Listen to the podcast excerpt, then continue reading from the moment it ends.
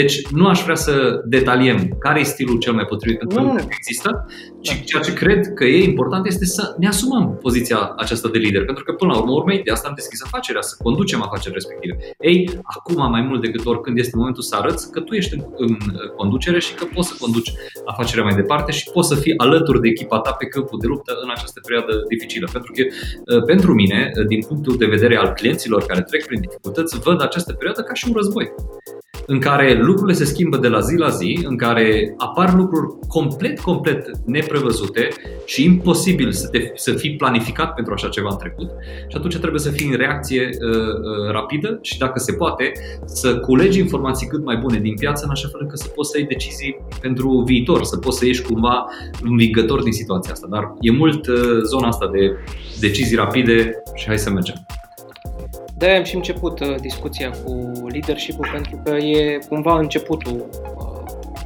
uh Păi de acolo vine tot. De acolo vine tot și da. cumva... Tu știi că Uh, Constantin, tu uh, ai fost și la cursuri și de foarte multe ori eu spun chestia asta, că nivelul businessului este definit de nivelul proprietarului. Exact. Asta este o regulă de clasa întâia de economie, adică dacă proprietarul este aici, businessul se plafonează el, da? Dacă ai o firmă de 100.000 de euro cifră de afaceri pe an, firma respectivă nu este acolo pentru că nu poate mai mult piața sau pentru că guvernul este corupt, este acolo pentru că ăsta este nivelul tău antreprenorial.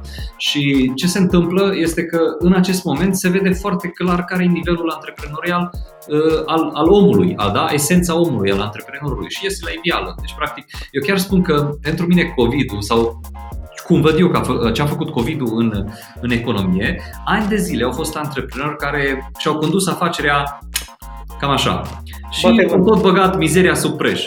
Las că merge și așa. De ce? Pentru că piața era în creștere și când piața este în creștere și dacă nu faci lucrurile cum trebuie și dacă îți bagi joc un pic de angajat și dacă nu-i plătești cum trebuie, merge. Că e în creștere, da? avem clienți. Am băgat mizeria sub preț și a venit COVID-ul și a ridicat prețul. Și acum se vede mizeria. La mulți antreprenori se vede mizeria.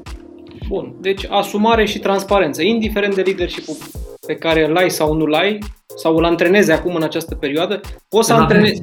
Îl avem. Toți avem un stil de leadership. Da, poate nu l-am conștientizat. Uh, sunt unii care sunt în, uh, în parcurs de identificare și de conștientizare.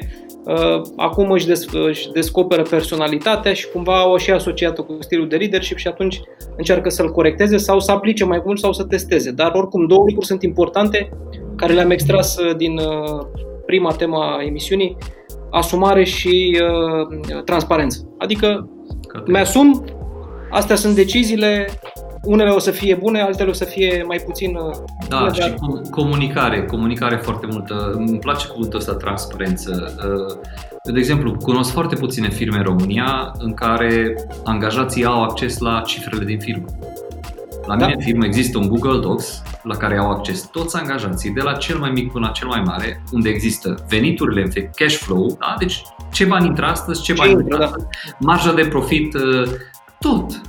Uh, nu este detaliat pe bucăți, uh, da. pentru că sunt niște uh, lucruri sensibile, cum ar fi salariile, de exemplu, care sunt confidențiale, dar există în toți angajații, văd toate cheltuielile și toate vânzările, văd profitul din fiecare lună.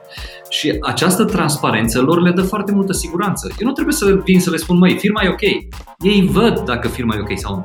Nu trebuie să le spun, măi, nu mai avem bani în cont, pentru că ei văd dacă avem bani în cont sau nu. Pentru că tot timpul au acces la acest lucru și transparența asta, comunicarea deschisă din partea antreprenorului este un lucru care mie mi se pare în România parcă de domeniul SF-ului. Vai, dar cum să le spui angajaților câți, fa- câți bani faci tu de fapt? Păi stai, a, ok, tu nu vrei să spui câți bani faci pentru că nu ai profit share, adică nu dai o parte din profitul companiei către angajați.